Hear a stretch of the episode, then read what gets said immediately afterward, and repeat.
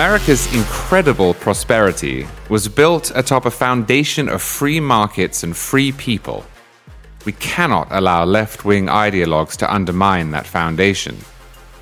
But with inflation on the rise and a struggling market, many in America's political class are attempting to recycle their failed socialist ideas. National Review's Capital Record podcast is standing in the gap, providing you with the arguments and analysis you need to defend our economic system. Financier and NRI trustee David Bahnsen hosts interviews with the nation's top business leaders, entrepreneurs, and financial commentators as they provide a practical and moral vindication of America's capitalist way of life. With guests such as Larry Kudlow, Steve Forbes, and Art Laffer, Capital Record invites you to tune in for top level economic commentary you can't get anywhere else. Join the conversation on Apple Podcasts, Spotify, or wherever you get your shows.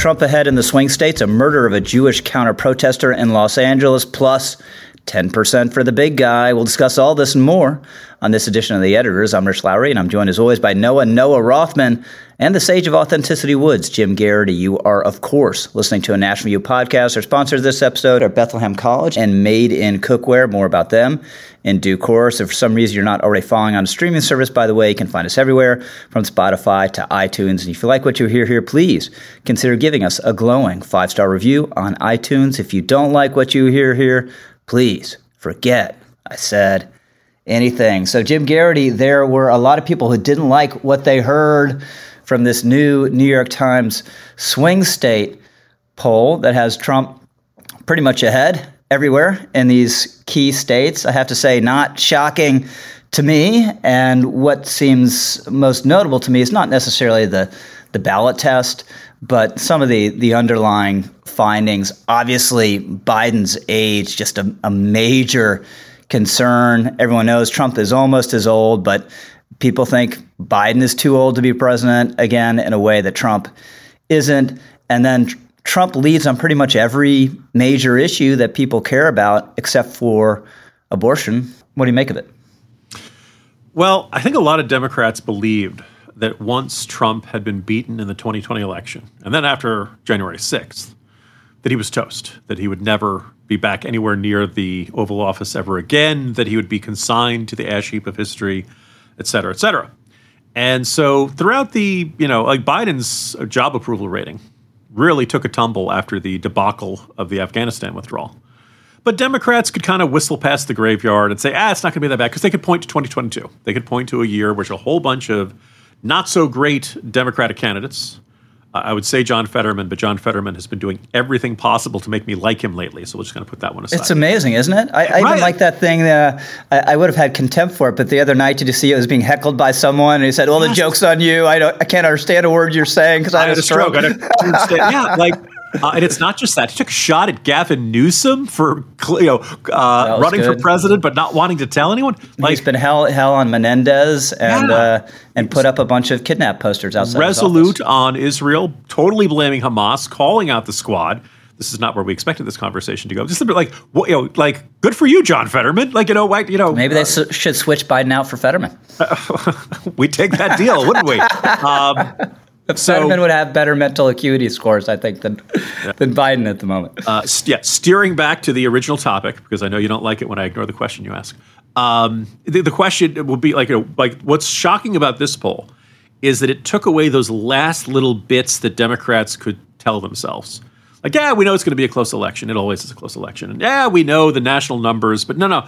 Biden's fine in the swing states. Well, maybe Biden's not fine in the swing states. He was actually down 10 in Nevada. Now, I don't think Trump would win Nevada by 10 points in a rematch, but it, this, that tells mm-hmm. you Trump winning Nevada in 2024 is not unthinkable. In fact, the only state that uh, Biden was winning was Wisconsin. That too was close, and I, I noticed you know you go deep into the uh, the crosstabs in a hypothetical match of Kamala Harris versus Trump. Trump is actually ahead in Wisconsin. So she's she's 0 for 6. Uh, you know, Biden is 1 for 6 in this.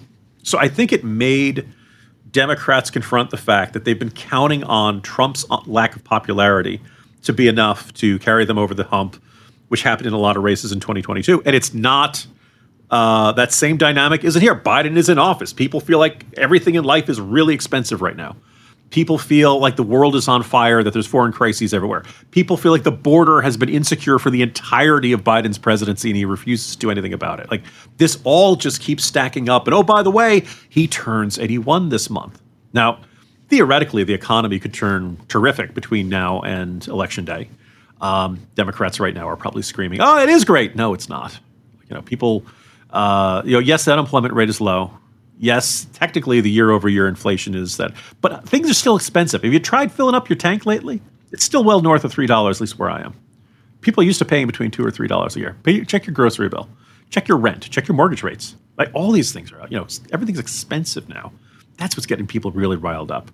Um, and Biden is just not going to get any younger. So you add all that up, and you can see Trump beating Biden in a re, in a rematch. I'm not saying it's 100 percent certain. I, I, think our good friend Andy McCarthy is um, I understand his concerns when he says this is all polling designed to get Republicans to nominate Trump.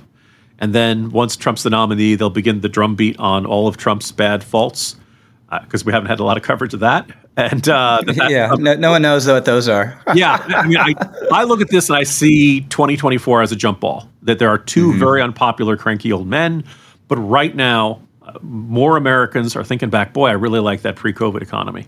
And yeah, maybe I'll, maybe I'll roll the dice on Trump, and hopefully we get back to that because what we got right now stinks. So Noah, you could look at this poll though, and it, it should be a five-one fire for Democrats, as it, it, has been. That seems to have been the reaction. David Axelrod basically called on Biden to to examine his conscience and drop out and do the right thing.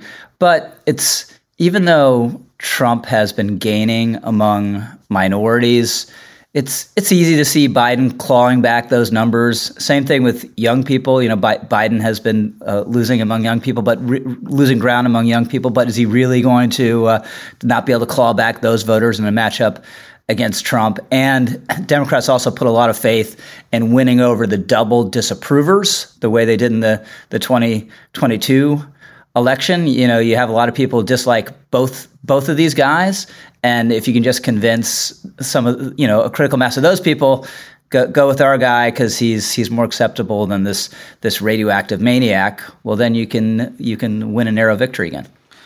I mean, yeah, all of that's correct, but does that do anything for your sense of self-esteem if you're a democrat i mean you must be feeling rather terrible about yourself if that is the condition that you're faced with if we're so unpopular that th- we're on par with somebody who is a historic embarrassment in the White House to the Republican Party. Sorry to say it, it's the truth. And to lose to that historic embarrassment, a one term president for the first time in a very long time, almost 50 years, who may be running for the White House under the shadow of a criminal conviction, and that's what they're staring down the barrel at, it would be a world historic disaster for the Democratic Party and its self conception. One of the things that you said, I mean, to illustrate this double disapprover phenomenon that you talked about, I mentioned this last week.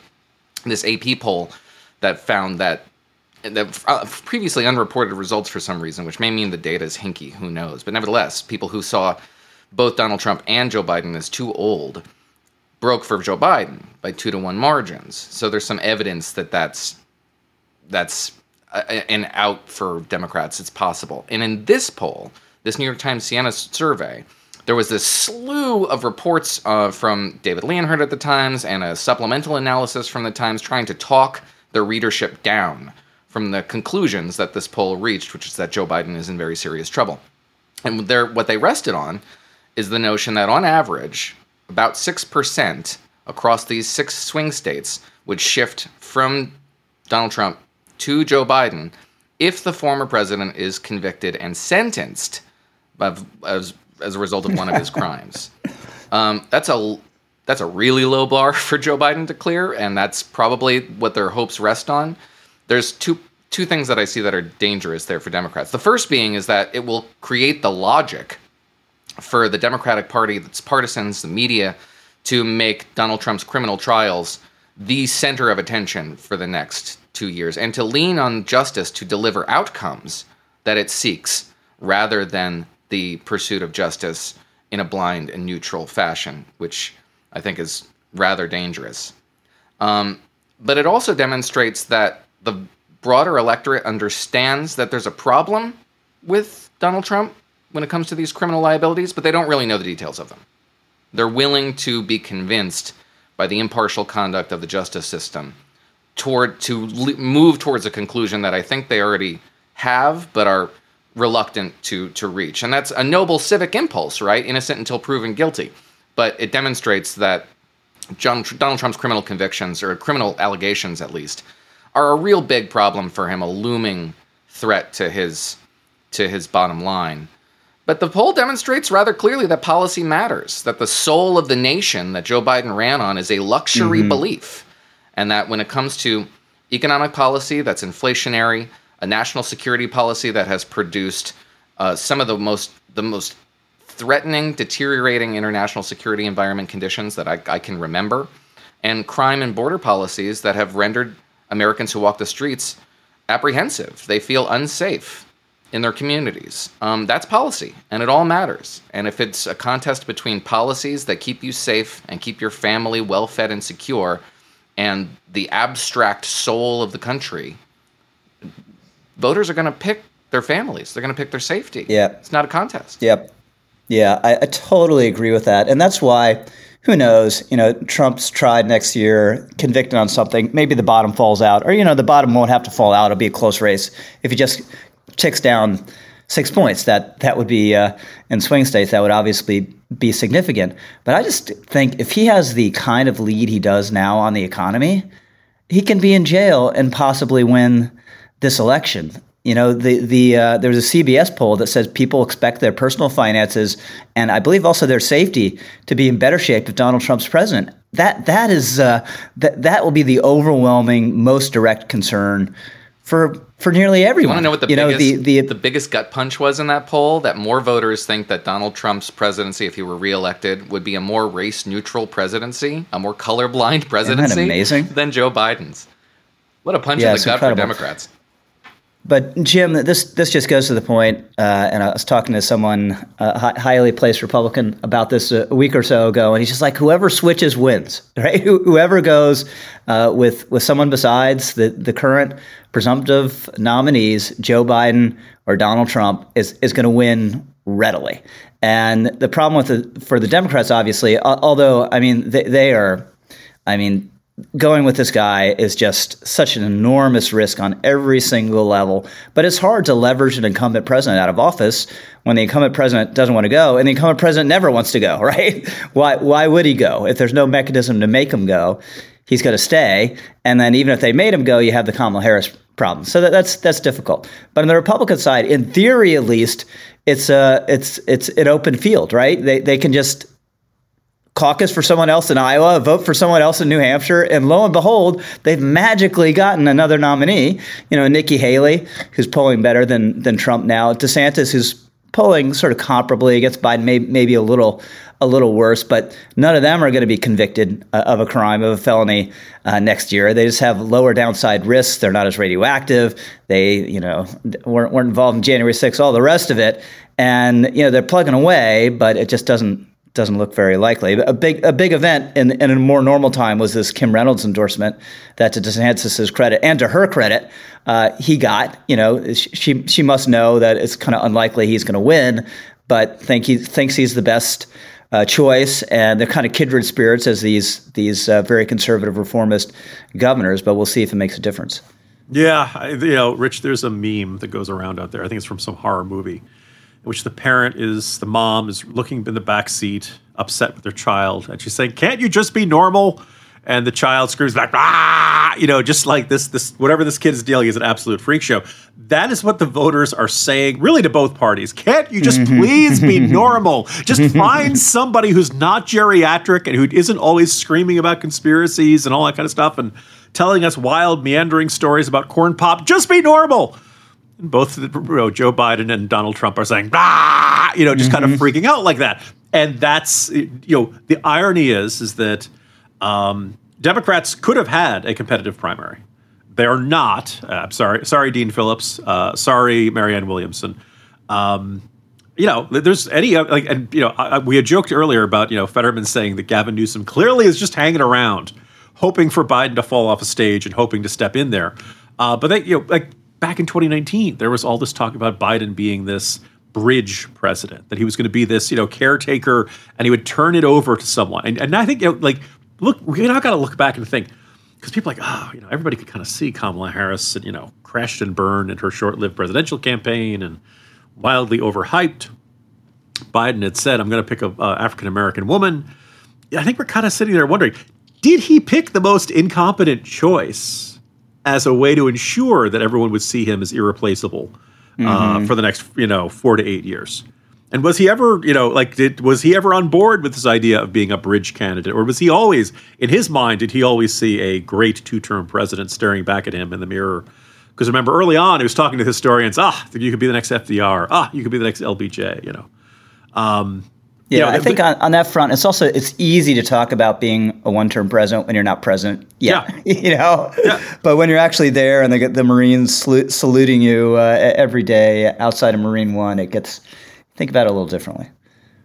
Yeah, so it's an observation, by the way. Like the way we know not a single Democrat has any faith in Kamala Harris is that not a single liberal progressive columnist or member of Congress or talking head has you know has come out and uh, like, like maybe you could say the Axelrod thing is just kind of hinting at it, but no one's saying Biden should res, you know should announce he's not running and Kamala Harris should be the Democratic nominee in 2024. Nobody's coming out explicitly saying that because everybody thinks she will lose, and I think that New York Times poll indicates there's a really good chance she would lose. So to the generic Republican point, that's a point our friend Charlie makes, and he's missing today. He wanted to join, but was feeling a little under the weather. Nothing too serious, but just not quite up to it. But Noah, you were you were tweeting about this New York Times poll. Here's Charlie's point illustrated: the generic Republican in the swing states, you know, is ahead by double digits now. Obviously, there's no such thing as a totally generic uh, Republican. Everyone has a, a, a little bit of a, a flavor to them, or, or their, Rich, their distinctive Rich. flaws. Rich, yeah. we, we remember Tim Pawlenty. he was the generic Republican, and I like Tim Pawlenty. That's a, that's a compliment. So Noah, uh, last thing to you. I don't know whether you caught this Trump riff uh, the other day about um, his foreign policy and about killing Soleimani and about how I've been meaning to look up. You know, someone must have fact checked this already, but the the prime minister of, pa- of uh, Pakistan supposedly told Trump he spent a week after that in seclusion, just like just thinking about life and the choices he was making because he was so scared by the fact that that Trump out of the blue had, had pasted this guy who who uh, totally deserved pasting. And then he told a story about the Iranians like knowing, you know, they, they hit one of our bases and then then we took out, you know, hit hit their radar installations and all this. And then Iran said that they had they're going to hit back with 18 rockets, but don't worry, none of them will hit the base because we, we we don't want to go up this escalatory ladder with you. We just want to make a show that we responded. So so don't worry. And it, you know, this story could be total BS, half BS, and some of this stuff actually turns out to be true. But I think intuitively, a lot of voters, especially Republican voters, just think, yeah, people were scared of him, I mean, I, and that was a good thing. yeah, I think some of that's true. Um, certainly, the Soleimani strike changed the tempo of the battlefield, and it was a battlefield. Uh, leading up to that attack, there's a bit of revisionist history around that. Leading leading up to this attack, Iran was undeterred, and those that's the language that um, Secretary of State Pompeo used. That deterrence had broken down, and you could see it everywhere. Um, Iranian fast boats were approaching commercial ships in the Persian Gulf and seizing them, piracy on the high seas. American positions in Iraq and Syria were under attack, rocket attack, regularly from Shiite militias. Some one of them was named Hez- Hezbollah, so just to bring it, you know, really back to, to earth. There was an attack on the largest Saudi petroleum processing facility from Iran, drones originating from Iran. Um, we didn't respond to a lot of this. It was only until late December of 2019 that Donald Trump reluctantly ordered a retaliatory response on one of these Shiite positions. And the response from Shiite militias was to attack the Baghdad embassy, was to almost seize the embassy, force our personnel into safe rooms for 24 hours. It was a harrowing ordeal, and something needed to be done to change the situation on the battlefield, to restore the tempo of operations, retake the tempo of operations, and change the, the situation on the battlefield. That's pretty much what Iran is, or what Iran is executing now, and what Israel is doing by taking one of its chess pieces in Hamas off the board. That changes the situation for um, for Iran, and it's a good thing. And it was Donald Trump who set that tone, or at least uh, his Pentagon and his advisors, and him saying okaying that operation. That's all good. It's important, and there's a lesson there. But the president wasn't as proactive as I think he likes to pre- pre- present himself. He was. We were absorbing these attacks for quite a while, and it wasn't until an American contractor died that a, lo- a real fire was lit under this situation. Briefly on the generic Republican point, I mean, I'd love to direct everybody to these numbers. Go go read the poll for yourself. Whoever this generic Republican is is a colossus who will bestride American politics. And obviously that is an ideal, it's an unattainable ideal, but the mere mortals who walk closest to the path benefit from this assumption that they are normal, regular Republicans. And as Charlie says, that is the strongest force in our politics. Nikki Haley is the closest to approaching the double digit uh, advance, uh, advantages that the generic Republican enjoys over Joe Biden. Um, with the exception of Nevada, which is a weird result, Donald Trump winning by 10 in a state that Republicans haven't won since 2004, I think is a little hinky. Um, but regardless, the trend is pretty clear that Republicans do well when they're generic, when they adhere to a Reaganite consensus that everybody grew up with and is kind of comfortable with. And they do all right when they're sort of Trumpian populists that can kind of remake the electorate and triangulate Democratic issues. When they're kind of trying to have a uh, foot in both camps, as Donald, as Ron DeSantis has, voters render a mixed message. At least that is what we're seeing from this particular poll. All right, Jim Geraghty, exit question to you. Let's double barrel it. First, if the election were held today, Donald Trump would beat Joe Biden. And since it's never too soon to make a speculative horse race predict- predictions about the 2024 election, which is almost just a year away, if it's Trump versus Biden, who would win? Rich, if the presidential election were held today, a lot of people would be confused because they think it's next year. Um, but somebody, said I think that poll in the New York Times indicates that Trump would, at minimum, be very competitive in all these swing states, and I think it's very, you know, very possible, in fact, even likely that he'd win them. And so he'd probably be more likely to come up with 270 electoral votes or more. So that's a yes on today. Yeah, yeah, and I think from, how about a year from now? Um, a year from now, Biden's going to be older. Uh, by a year from now, you know, we don't know what the economy is going to be like. We don't know what the state of foreign affairs is going to be like, but it ain't looking great right now. So I would say, I think, yeah, I can see. You know, it's very easy to see Trump winning. The only thing that makes me wonder is I've you and I have talked about this before. People aren't paying a lot of attention to what Trump says on a daily basis. His mm-hmm. ramblings on Truth Social, "Let's kill Milley, that kind of stuff. So I think that might catch up with him in a general election, and then people might say they might the people who are right now are like, "Oh, I can't stand Biden. Anything's got to be better than this." They'll take a good long look at Trump and say, "Ugh." okay, maybe I can live with Biden. I, I, think that's the one scenario Democrats have to be, you know, the Hail Mary pass that they're looking for. All right, so it sounds like a. I'm sorry, it's yes. Democrats. They don't do Hail Mary passes. They do Hail Allah or something. so that's uh, almost a double yes. Uh, yeah. A yes on the first and a, kind of a yes yeah. with leaning understandable yes caveats on the second. Yeah. No. Donald Trump would win handily if the election were held today. The election is not held today. It is the ab- total absence of a general election environment and the year of campaigning that precedes it, which is why I don't think he ultimately prevails in November 2024, barring whatever exigencies that will befall us in the next year. God help us, whatever they may be. Um, but if those conditions persist that we have today, and coupled with a general election, which, as this poll indicates, is going to be a Democratic messaging campaign, a negative messaging campaign like you have never seen in your lifetime. The effort to polarize this candidate and the press will be 100% on board with it, to popularize the criminal allegations against him, to acquaint you intimately with every detail of his uh, misdeeds, alleged misdeeds, will be ubiquitous. Uh, I think it's going to be very difficult for Donald Trump, whatever he is in the abstract to people as a memory uh, in his governance from 2017 to 2019, and only that portion of his administration. I think that the bubble will be pierced on that to an extent that excites Democrats in the same way that Republicans are presently excited. Right now, Democrats are very unenthused, and I don't think that pertains in November 2024. So I'm going with Jim. I'm a yes on today. Well, both you guys uh, totally agree on today, and I'm a yes. Trump winning in November 2024. But you know, it's basically in football terms, it's a it's a pick 'em at the moment. I just think economy. I don't see it getting better. Biden's age is going to get worse, maybe in in some really visible ways. And we'll see. I mean, the, the legal stuff is such a wild card, but I just wouldn't be shocked, as I've said before, if if it if he's convicted, it leads to an immediate pulling down draft, the way the Access Hollywood tape does, and then it's just kind of kind of absorbed and people move on.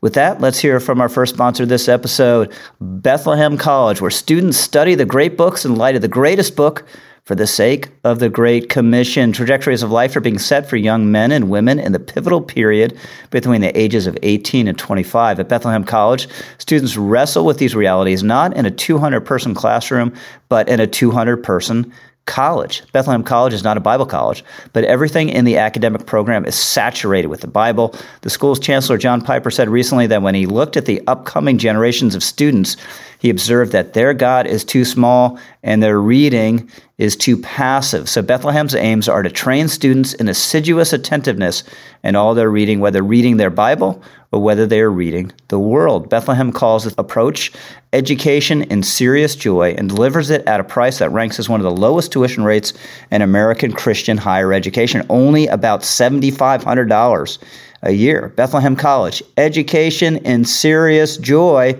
To apply or request more information, visit bcsmn.edu slash editors. That's bcsmn.edu slash editors please check it out. So, Noah, what seemed kind of inevitable as tragically happened in Los Angeles, a Jewish counter protester was engaged. Uh, we don't know ex- the exact details. I don't think we have video of the altercation itself, but in an altercation with a pro Gaza, pro Hamas protester, uh, gets uh, pushed backwards or, or at least falls, hits his head, and dies. 65 year old man. What do you make of it? I wish I could say that it was unexpected. I wish I could say that I think this was the last such incident. I don't. I think this is the start of something truly terrible. And we've been witness to the prelude to it over these last four weeks. Paul Kessler, who was attacked, apparently, allegedly, um, by a demonstrator who was protesting Israel's effort to bring the 10 7 slaughterers to justice should be clear about what they're protesting. Beat him, according to witnesses, with a bullhorn. He was concussed. He bled from the head all over a handmade sign that read, Stop bombing babies and families, which is illustrative, analogous. And then he passed away. Um, at the same time, uh, just hours earlier, a woman, 34 year old woman in Indiana, took her car and deliberately rammed it into what she thought was a school full of Jewish children. She wanted to kill Jewish kids it was only through her own uh, stupidity that she targeted a uh, what the ADL defines as a hate group, the Black Hebrew Israelites, and that through luck she managed not to kill anybody. Yeah, what what what a, moron, a moron! But I mean, what it's cold irony She well. wanted to kill children, and she's not going to be the last. Mm-hmm. Chris Wray had a hearing last week where he discussed much to the administration's chagrin as they were focusing relentlessly on the plague of Islamophobia that 60, percent of hate crimes are directed towards Jews. There's been a 37% increase in those hate crimes over the last year. Some estimates have it that since the 10 7 attack, the murder of Jews, which perversely begets attacks on more Jews, that those attacks on, on Jews for being Jews are up by 388% in the last month. That's an estimate, so we don't know.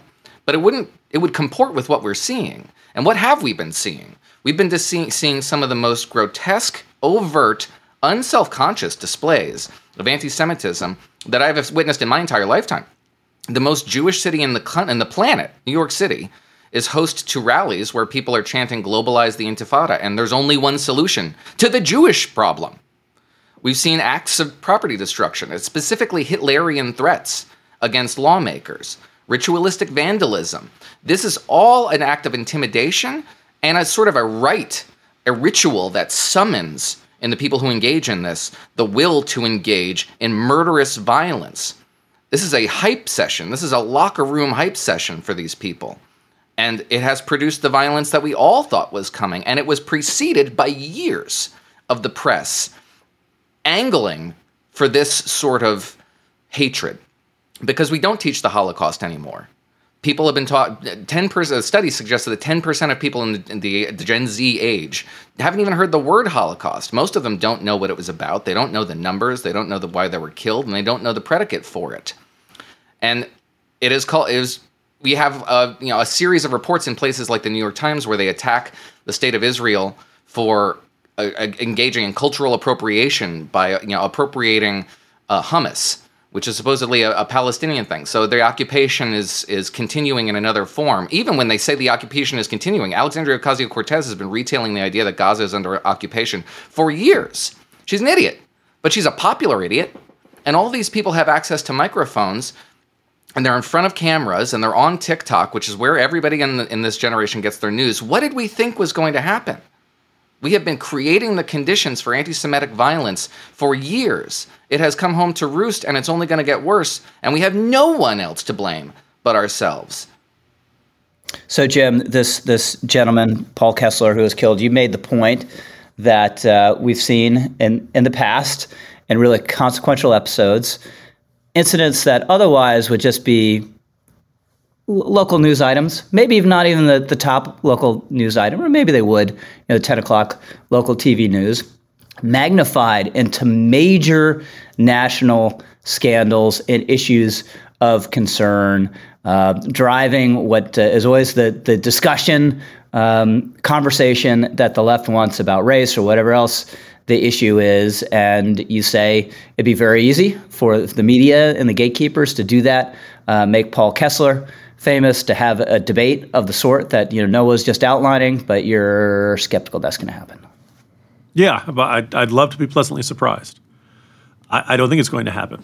Um, I was thinking about the coverage of Kermit Gosnell, the you know psychotic butcher who was performing abortion services allegedly, but was actually chopping up babies and was an absolute psychomaniac. And a reporter who covered abortion policy was asked, "You haven't you haven't written anything about this?" And they said, "Well, it's a local crime story." I mean, on paper, the murder of Kessler is a local crime story. Protester who supports Israel, protester who supports the Palestinians end up in the same place at the same time. And, you know, based on the accounts, pro Israel protester hits the guy in the head. Guy falls backward, hits his uh, head on the, on a curb or the street, you know, dies from those injuries a couple days later. Characterized a homicide. Unfortunately, in this country, people die every day, people get murdered every day. But sometimes they become big news. And this feels like the sort of circumstance in which someone this this could warrant being big news, being coast to coast because Kessler didn't do anything wrong. He wasn't a provocateur. He wasn't getting anybody else's faces. He just showed up at a protest one day, and then one other guy decided to kill him. That's that. You know, it could have happened to any of us. All this guy was. This guy could be a martyr for the First Amendment. This guy could be martyr for this freedom of speech. And just an observation that here we are, November 2023 and America, you can be killed if you are in the wrong place at the wrong time and you say something somebody doesn't like. That, that that's kind of frightening. It could have been any of us. But, you know, we'll see if that happens. I, I credit the Los Angeles Times. It was front and center on the top of its uh, uh, website today. New York Times wrote an article. I didn't see where in the paper it was. I mean, it's not being ignored. But as I wrote about in today's Morning Jolt, like there are times, we all know that there are times when there is what uh, the New York Times used to call flood the zone coverage, right? Where it's not just you know a one day story, even a two day story. Like it's repeated stories. Every lawmaker is asked for a response. What do you have to say about this? Do you know uh, columns, House editorials, you know political cartoons, uh, segments on television, segments about the roundtable on on it becomes what drumbeat coverage becomes something where maybe the, the you know good measuring stick cover of Time magazine or the other news weeklies right? You know, the argument of this is important, this is worth your attention, and this is worth our discussion. And then there's something I like to call check the box journalism. It's a wire service story, runs on page A5 or A6. It's there, but there's no editorials, no columns, no cartoons, no roundtable segments. It's just enough coverage to you know dispel the accusation that the that the news has been complete, was completely ignored by the publication or institution. Now, I don't know how it's going to go. Like I said, there's been a decent amount of first day coverage. We will see if this turns into a cause. Because we've seen lots of times where we ha- something bad happens and we are told this is cause for a national conversation. This is cause for a We all need to pause and take a moment and see what happened here. And we need to heed the lessons. The lessons always always try to be you shouldn't vote for Republicans. That that that's you know, ah, you know, this this mass shooting. Well, it shows you how dangerous Republicans are. Cesar Sayoc, that nut job who was sending out uh, what we thought were pipe bombs before the midterm elections in 2018. I mean, you can find people who said this is a direct result of Trump and his rhetoric. But uh, Hodgkinson, the guy who shot up the uh, uh, the baseball field full of Republican congressmen, it's just a bad thing that happened. It's just things. There are nut jobs in this world. What are you going to do? Couldn't possibly be radicalized by language from folks on the left. No, no, no, we can't do that. So, look, I would love to see this. I, I don't think we're going to see this because I think most mainstream media institutions they're not actually populated by radicals. I mean, you can find some here and there, but I don't think that's the dominant um, philosophy at work there. I think what you have are generally old school, middle aged liberals who are not totally on board with the maniacs marching in the streets and smearing red paint on the White House and uh, chanting from the river to the sea, Palestine will be free. Asterisk. Nobody ever explains what's going to happen to all the people currently living in Israel. They don't really, you know, uh, they don't really, you know, the, the middle-aged liberals at these mainstream media publications, they don't love this crowd, but they also don't really want to pick a fight with them, right? Bennet lost his job at the New York Times for running a uh, op-ed by Tom Cotton. That was uh, I mean, up, uh, uprising. Uh, the, the company's Slack was on fire. All stuff. New York Times employs a guy who's a videographer who praised Hitler, and that's not a firing offense. He he had a stern talking to. Okay, hey, hey now, hey now we don't like to see you praising Hitler around here. That's that that that's out of line here at the New York Times. That's a no-no. Can't do that. So like they, you know, there are terrible professional consequences if you take on the left and lose.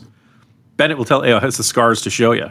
But you take on the right, look, that's perfectly fine. So I think that in the end, Kessler will be a one or two day story. Just a bad thing that happened. What are you going to do? A lot of nut jobs out there. Ah, you know. But that's whereas you know, the, God for you know, God forbid some pro Israeli protester kills some Palestinian. Oh, by the way, you shouldn't. And I would note that at that uh, when Kessler was struck, in one of the footage, you can see a woman wearing a headscarf with a Free Palestine jacket who kneels down to check on him. Do not. The lesson from this is not that all pro-Palestinian protesters are evil people. I mean, some of them maybe, but you can't run around thinking that you know, you know somebody. You can look into their soul and see if they're a good or caring person because of their political beliefs. But nonetheless, like some of these people marching in these protests are maniacs. Some of these people protesting this, they, they want to kill people. They're looking for violence. And that's the thing. Some people in this world, they just are looking for an excuse to hate somebody. And anti Zionism, wink, wink, it's not anti Semitism. No, no, no. I'm just about, I'm just mad about Israeli policies. Uh, that mentality gives people a socially approved form of hate. And they're allowed to let out all of these antisocial instincts and all of this pent up anger and rage and violence.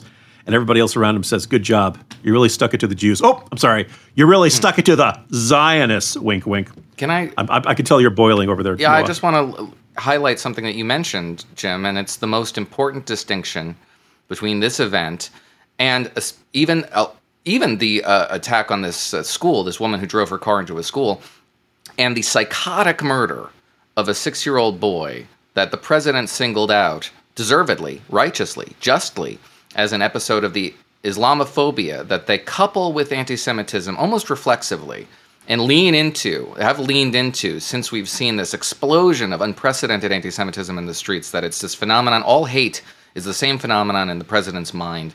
And it's it's all coupled, and one begets the other, and you can't distinguish one from the other. That's the dodge, and it is a dodge. The distinction between Paul Kessler's murder and these other acts of violence, the attack on the six year old, the attack on the school, is the difference between a psychotic act by a deranged individual and a mob. And a mob gets regular, normal old people to succumb to their lizard brained instincts and do terrible, horrible things. And it's mobs that we've been seeing in the streets, mobs that have been attacking synagogues and Jewish owned businesses, these are this is why it's a terrifying threat the conservatives understand instinctually and progressives tend not to with their infatuation with the collective and collective action is that mobs get regular old people to become murderers. And it never ends with broken windows. So jim Geraghty, next question to you. There are things that joe biden can be doing that would make a, an appreciable difference on the ground regarding this phenomenon this kind of frothing hatred that we've been talking about yes or no yeah, because as Noah mentioned, when Biden talks about this. It's like anti-Semitism bad. Also, also Islamophobia. Well, we don't be Islamophobic. By the way, you shouldn't. A poor six-year-old kid had a whole life ahead of him. The average Muslim walking around in the United States is not your problem. The average Muslim walking around, even the average protester, you know, chanting uh, from the river to the sea. Like I hate it, but you know what? They got a First Amendment right to do that. But as you notice, there's a there's a disparity here. There's also like here, you know, if you uh, run around and say, you know, I hate Muslims, your your butt's going to be out of the faculty lounge real fast, right? But if you say I'm anti-Zionist, well, then you're perfectly okay. Then it's then it's perfectly reasonable. And just to use this example from today's jolt, which kind of has been sticking in my head, like imagine your neighbor suddenly said, "I really hate Guatemala." I, I pick I use Guatemala, pick any country, any other country except Israel, and they say, "Ah, you know, Guatemala, the state shouldn't exist, is wrong. It's a historical error. We must wipe it off the map." Blah blah. blah.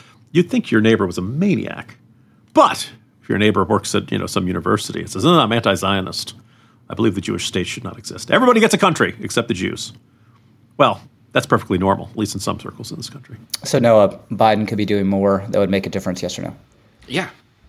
Yeah, of course he could be doing more. He could be doing more by not trying to change the subject. That's what he's trying to do with this Islamophobia stuff. Obviously, Islamophobia is bad, and there have been incidences in which not just this murder, but individuals were targeted for like a woman had her hijab pulled off on the New York City subway. And an Illinois man who verbally abused a Muslim man was arrested and charged with a hate crime. The New York Times attempted to create this sort of balance when it profiled this march that I talked about, globalize the Intifada, the one solution to the Jewish question. In order to justify sort of a balance there, they said, well, a few days earlier, a week earlier, in fact, two men were arrested for shouting anti Muslim slurs while attacking three other men a week earlier. Horrible, contemptible events, deserving of condemnation, of course. But it underscores the disparity to try to establish that kind of um, that kind of balance. Because the event that they were reporting on was an event attended by thousands of people which in which 100 people were arrested. It was a demonstration organized by the democratic socialists of america which is a group to which federal and state lawmakers belong.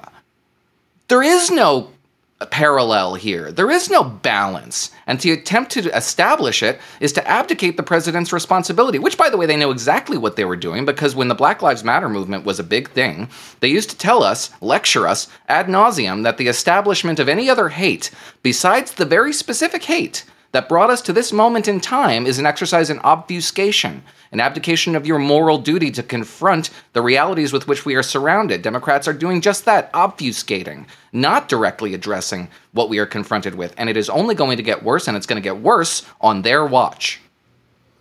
So I agree that Biden is obfuscating and that it's ridiculous to, to have this parallel focus on Islamophobia. But I'm afraid, though, there's nothing he could say or do that would make a difference on the, the ground. This is a, a phenomenon that is uh, deeper and running of its own dynamic, no matter what the President of the United States says. Unfortunately, with that, let's go to our second sponsor this episode, Made In. Made In has spoken to a lot of people who use their cookware, and they found that people consistently say two things about made in cookware. One, they can feel the difference when using made in products. Two, they can taste a difference in their cooking. Born from a 100 year family business specializing in high end restaurant supply, Made In works with celebrated chefs and expert artisans to craft elegant, professional quality cookware for restaurant and home kitchens alike. Discover your best dinners ahead of you with artisan made, restaurant quality cookware. Top professional chefs use Made In, including Tom Colicchio, Brooke Williamson, Grant Achatz, Stephanie Izard, and more. Made In's award winning non stick cookware has a double layer of professional grade non stick coating. Made in stainless clad is nearly indestructible and has unparalleled heat retention, making for even heat distribution. Made in carbon steel cookware can handle up to 1200 degrees and is perfect for cooking on your stove, grill, or even open flame. Plus, they have an extensive collection of knives, bakeware, glassware, plateware, and more. We found all this to be true in the Lowry kitchen. Our made in pans are great to handle. They do cook evenly, and very, very importantly, they are easy to clean. So, Made in Cookware gets our highest recommendation, and especially my wife's recommendations. And right now, Editors listeners can get 10% off full priced items on orders of $100 or more from Made In. For full details, visit madeincookware.com slash editors. That's madeincookware.com slash editors. Please check it out. So, Jim Geraghty, speaking of stories that should be much bigger deals, we have this second check from James Biden or his family to Joe Biden that coincides with a business payment to James. In this case, there was this uh, CEFC, this Chinese energy concern, basically a tool of the Chinese regime that Hunter and the gang were uh, involved in trying to get business out of. They got this agreement, Hunter thought, for $10 million uh, of seed money from CEFC. It wasn't forthcoming. This is why we had the the infamous text where Hunter says, "Hey, I'm sitting right here with the, with uh, with my dad. We're going to be, you know, extremely pissed if if you don't come through with this money. You know, we'll always remember. You'll always regret this if you don't do it." And they say, "Okay, you know, we're, we're coming through not with the ten, but with five. And then it, it goes to these complicated uh, various business entities. And then the first tranche that Hunter takes out is 400,000. Now that's an important number, right? 400,000. So it's spread out to various um, players and, and family members, kind of trickles through uh, James' account. And then lo and behold, coincidentally, I'm sure, the amount that Joe gets is 40,000. I'm terrible at math, just awful at math. But you know, I, when when I sit down my uh, with my abacus and my calculator, that works out to ten percent. It works out to ten percent of this payout from basically the Chinese government. I mean, that's what we're we're talking about, and it's it's shocking. It, it exactly accords with what we've heard about ten percent for the big guy. You know, that was poo pooed or ignored during the campaign and afterwards. And what the Democrats are saying they'll say, well, you know, Joe wasn't in office, so what, what does it matter? But the deal with CFC began when he was in office. They, they didn't get a payment from them uh, at that time, in part probably because they didn't want it, because they didn't want the payment while Joe was in office. But then th- this begins six weeks after he leaves the vice presidency, and everyone knows former former vice president, even if he's going to do nothing more, has a lot of connections, a lot of influence, a lot of power, and he very well could run for the president of the United States. So that explanation really doesn't doesn't wash. And then they say, oh, you know, it's just a loan repayment. And uh, the memos on these two checks, loan repayment. Now that could just be a convenient cover, right? Um, or you know, there's a couple Democrats who say, "Oh, we've seen the evidence of this." I think some outside outfit, PolitiFact or something, says they they saw an image of uh, evidence uh, documentary evidence of a loan from from Joe to, to James. Even if that's true, and you know we all should see that, they owe it to the public to share share that more broadly if that exists. Even if that's true, he's getting money back based on the this sleazy uh, business dealing. Yeah. Look. So first of all, an interesting kind of measuring stick. If you're at some social gathering with conservative friends, you make a joke. Ah, ten percent for the big guy your conservative friends will get the reference immediately and you know probably either chuckle or maybe explode in anger at how this has not gotten this has been completely ignored by some your your apolitical friends probably have no idea what that term means and probably have no idea who the big guy is and, and all that stuff. Um, and it's you know we just observe that like if there was a similar arrangement for Glenn Youngkin you'd have known about it. If this was a similar arrangement for Ron DeSantis you'd be seeing remember that you know I was talking earlier about you know, flood the zone coverage, you know. But, you know, here we have this reference about Hunter Biden, who's got all kinds of shady foreign business partners, including China, including Burisma, and this reference to 10% for the big guy. And the, you know, the attitude of most people, like, who, who could the big guy be? It could be anybody. Oh, my goodness. It's, you know, could be, uh, could be Manute Bol. You know, there are lots of big guys in this world. It could be anybody. Um, he was a, skin, he was a skinny know. guy. Yeah, but he was big. You know, the uh, the other observation is that uh, you know, like you know, Hunter Biden, it's perfectly normal for this guy who, by his own words, was smoking crack every 15 minutes to be on big corporate boards and for have all kinds of foreign businessmen from China to Kazakhstan really eager. Russia, one of the you know richest women in Russia, all eager to do business with Hunter Biden because he was such a smart guy, as Joe Biden assured us. Um, the you know the, we we talked a bit earlier about the lousy numbers for Biden and the comments from Axelrod and Bill Kristol that maybe it's time for Joe Biden to hang it up, right off into the sunset, and uh, let somebody else take over. I don't think Democrats are really panicked about this, but I think this is one more case in which Biden brings unique weaknesses to the 2024 presidential election. I mean, Kamala Harris does not have a son who's like you know brought up on gun charges. Kamala Harris doesn't have an offspring that forgot to pay taxes for a couple years, right? There, there's you know unique problems with Hunter Biden, uh, and I don't know if that would necessarily be um, decisive in a 2024 presidential election. But as you alluded to, or, or that Noah alluded to earlier, uh, you know, when, when Biden says, ah, this is about a, a battle for the soul of our country, and I represent all that is good and honest and decent, and the other side represents everything that's bad. Well, now you kind of look like a crook. Your son certainly is a crook, and it certainly looks like you are in a part of this. And the only thing your son had to offer all these shady businessmen was as a conduit to you, his connection to you, and giving other, you know, all these, you know, uh, businessmen who leave a trail of slime everywhere they go to cash in on the Biden name. That that's all he had to offer, and everybody else can look at can look at this and knows exactly what this is. So I don't. Uh, by the way, I'll just make a point out. I was not a fan of the nascent effort to impeach Biden, not because I thought Biden was such a swell guy, because we know in a Democratic Senate it's not going to go anywhere. And also, the American electorate tends to like having the final say on whether a president should stay in office, and they're going to get that choice one year from now, unless, God forbid, Biden has some health issue between now and then.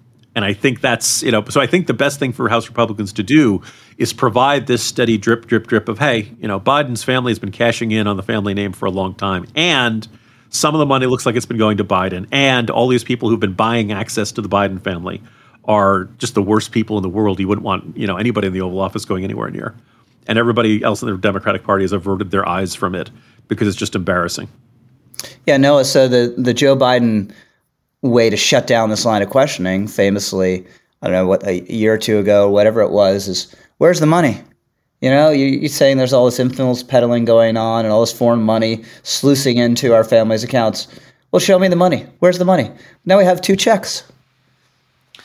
Yeah, and the best defense of Joe Biden now, and probably all that's left, is that these checks are dated respectively September 3rd, 2017 and March 1, 2018.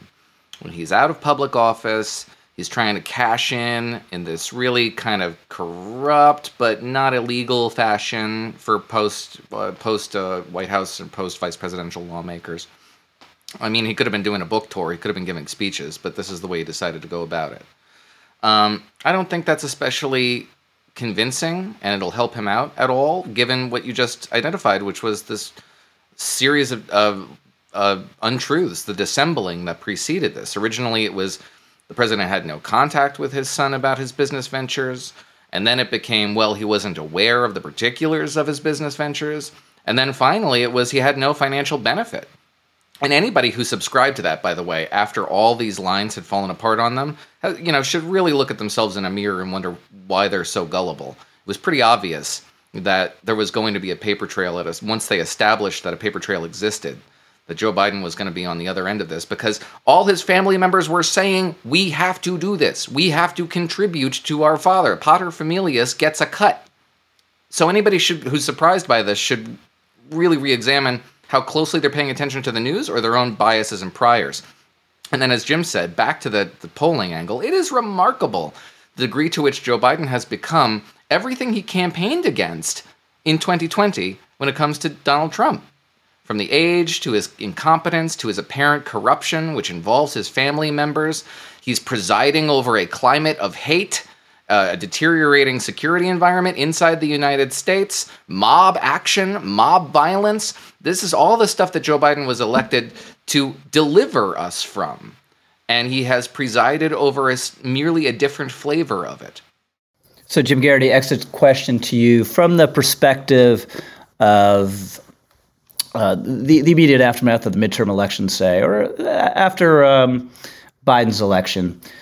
How would you rate the Republican investigation into his family business dealings is, is kind of a, a, zero, sort of what you what you expected, or it's a ten. It's kind of blown out of the water what you expected. I'd put about a seven.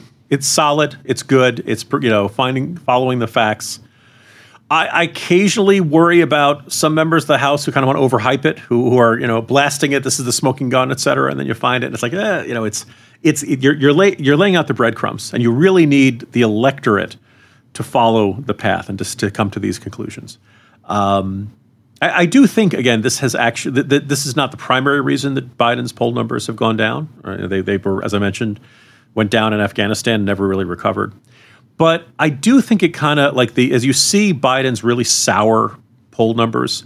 I think some of this is a recognition that this kindly, grandfatherly, good and honest and decent, old-fashioned guy that was sold to the country in 2020 just that's not this guy, and that his family is shady as all hell, and there's all kinds of, of dealings that emit an odor, and you know that this this image of Biden wasn't the true at all. Now look, you know, Biden will rebound if the economy goes around, if the world is at peace. You know, if he gets better results, people will feel better about him. But I think there was kind of this, you know, ah, good old Joe image that I think has been shattered, and I think this investigation is one of the things that helped shatter it. Noah, zero to ten. Yeah, I like seven or eight. Um, so to, to really get him on an emolument, because this didn't happen while he was in office, you need to demonstrate where policy was changed or where policy was affected or even just dangled. And um, Joe Biden's son and uh, Devon Archer did indeed dangle the prospect of being able to shape and change policy under Joe Biden when he was vice president. In particular, I'm thinking of this meeting that I think a Kazakh businessman wanted with the Secretary of State that he eventually got, and we don't know like what the point A and point B, what happened in the interim there. So I would hold out any judgment that about you know another shoe not dropping, given all the shoes that have dropped so far. Uh, I think it's all very solid, and it will probably convince Republicans to pursue impeachment. I don't think they have sufficient grounds to convict at this point, but I wouldn't be surprised if something really damning, a, a very smoking gun like revelation emerges. So I think it's a freaking nine, uh, given what my expectations were, especially. I mean, they have checks. They have checks.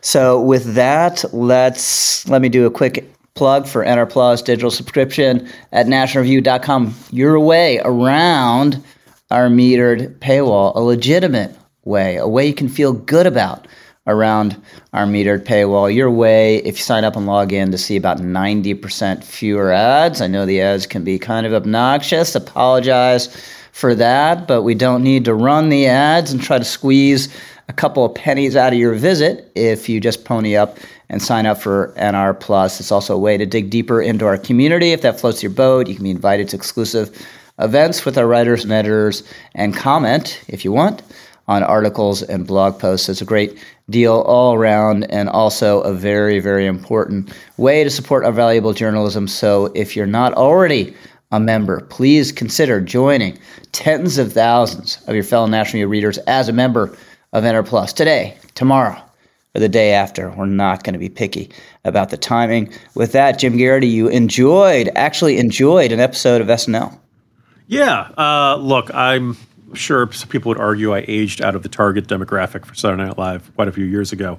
But man, um, when all of you, my distinguished colleagues at National Review, talk about the important influences on their life, Buckley, Burke, all these deep philosophers, um, you know, Dana Carvey doing Bush was one of the formulative uh, voices in my in my life. So it's been sad to see Saturday Night Live become just much less funny year by year. And they had this uh, host, a stand-up comedian named Nate Bargatze, who I'd never heard of before a week ago. Um, and I saw like, who is this guy? Uh, first of all, if you haven't yet, watch his monologue to open the show. He is a very good stand-up comedian. He's apparently like notoriously clean in his material and just tells funny stories. His dad apparently was a uh, carnival performer. Uh, he talks about his elderly mother and her need to talk to everyone, and I, I suddenly related to that. But what actually had me just rolling on the floor, and I've watched several times, it just keeps seeming funny, is a sketch called Washington's Dream, and it depicts George Washington rallying his troops in 1777 by emphasizing that they are fighting for a country in which we will pick our own leaders. Hurrah! We will pick our own, write our own laws. Hurrah! And we will set our own system of weights and measurements. Huh? And it just kind of builds upon the idea that Washington has this perfect clairvoyant vision of how Americans will use weights and measurements in the year 2023 and how none of them make sense and none of them are easy to understand. And metric is so much easier for everybody else. But no, we're Americans. We're going to do it this way. And his delivery is just hilarious. And it just gets funnier and funnier where he says, you know, no, no, um, you know, we'll only use yards and things like football. Football? What's that sport? Oh, it's a sport where you throw a ball with your hands. Is, is there any kicking in football? A little bit. Do you, uh, how many points do you get when you kick the ball? Eh, sometimes one, sometimes three. And like the absurdity and how none of this in, is intuitive uh, is just hilarious. And I recommend everybody give it a, give it a watch. No. Uh, I have almost nothing going on, which is wonderful because we've had so much going on for the social season, which is in, defined in the charter of the Rothman household Memorial Day and Halloween. And it's over. So we've shut it all down. The I can for I can relate to, you know, regular listeners that the spooky trail was a phenomenal success. It mm-hmm, went off mm-hmm. without So, a hitch. so how many? So how many people? I mean, it seems like you never have a uh, social gathering of like ten people. It has to be. I 100 mean, we or do. 200. I don't talk about them because they're just kind of, you know, uh, Unremarkable. regular old gathering. Yeah, this one was, I'm going to say like 40, 40, 50 kids, and then roughly two parents per. But it's all happens outside. Like, that's the whole thing of it. You corral them outside. They're in the garage. They're in the spooky trail. It's really easy to clean up afterwards. Um, but yes, very proud of our performance and very happy that the 2023 social season is over. So I had the opportunity this morning to go to the local rink and skate around with a stick and uh, a puck and do some passing, a little bit of shooting. And I, I am no one's idea of a, a remotely competent uh, hockey player, but it is just uh, it's so much fun and so relaxing. With that, it's time for our editor's picks. Jim Geraghty, what's your pick? Well, Rich, I know you always like it when I pick yours, um, but your syndicated column, The Kidnap Posters Aren't an Affront, is a really good one and, and warrants my pick this week. Uh, I like your observation that it's a few good men moment. They can't handle the truth. And that is why what spurs these people to tear down these posters of the kidnapped Israelis. And I, I just, I think you put your finger on it. The way I described it earlier was like, I feel like a whole bunch of Americans pushed all their chips at a, at a you know at this invisible roulette table, and they just bet it all that the Israelis would always be seen as the terrible oppressors, and that the Palestinians would always be seen as victims. And then the Hamas massacre happens, and 1,300 people get killed, and we hear about babies being killed, and toddlers, elementary school kids, senior citizens. We have the videos of them all being tor- you know carried off, and I think like they, they just can't deal with it. They just they just it snaps. It, it can't possibly. So they see that image, and that image says, "You were wrong. You backed the wrong horse. You have been rooting for evil people all along." And they just flip out and they tear it off, and that's what we're seeing here. Anyway, really good column. uh, you. Kudos. No. Yeah, I want to say um, a good word for your piece. Ta-Nehisi Coates is a moral idiot. Uh, it's very valuable to reintroduce the kind of complexity that he doesn't see. And Black Lives Matter activists generally apply the heuristic of American racial politics and Jim, the Jim Crow South to get their hands around the conflict in the Middle East. They don't otherwise understand. Um, and that's a very valuable piece. But I wanted to actually single out Haley Strack and give her kudos for a jocular look at a subject that really doesn't lend itself very well to humor, but needs it. I needed it, which is her piece, How to Spot an Anti Semite, where she goes through the taxonomy of these uh, individuals that you're seeing in the streets and categorizes them in a very uh, humorous fashion that's also very cutting. Uh, it's worth your time. So I'm going to engage in mutual back scratching with Jim and pick his aforementioned Jolt on the terrible murder in Los Angeles and recommend every Jolt every weekday morning. So that's it for us. You've been listening to a National Review podcast. Any rebroadcast, retransmission, or account of this game without the express written permission of National Review Magazine is strictly prohibited. This podcast has been produced by the incomparable Sarah Schutte, who makes us sound better than we deserve. Thank you, Noah. Thank you, Jim. Thanks to Bethlehem College and Made in Cookware. And thanks especially to all of you for listening. We're the editors. We'll see you next time.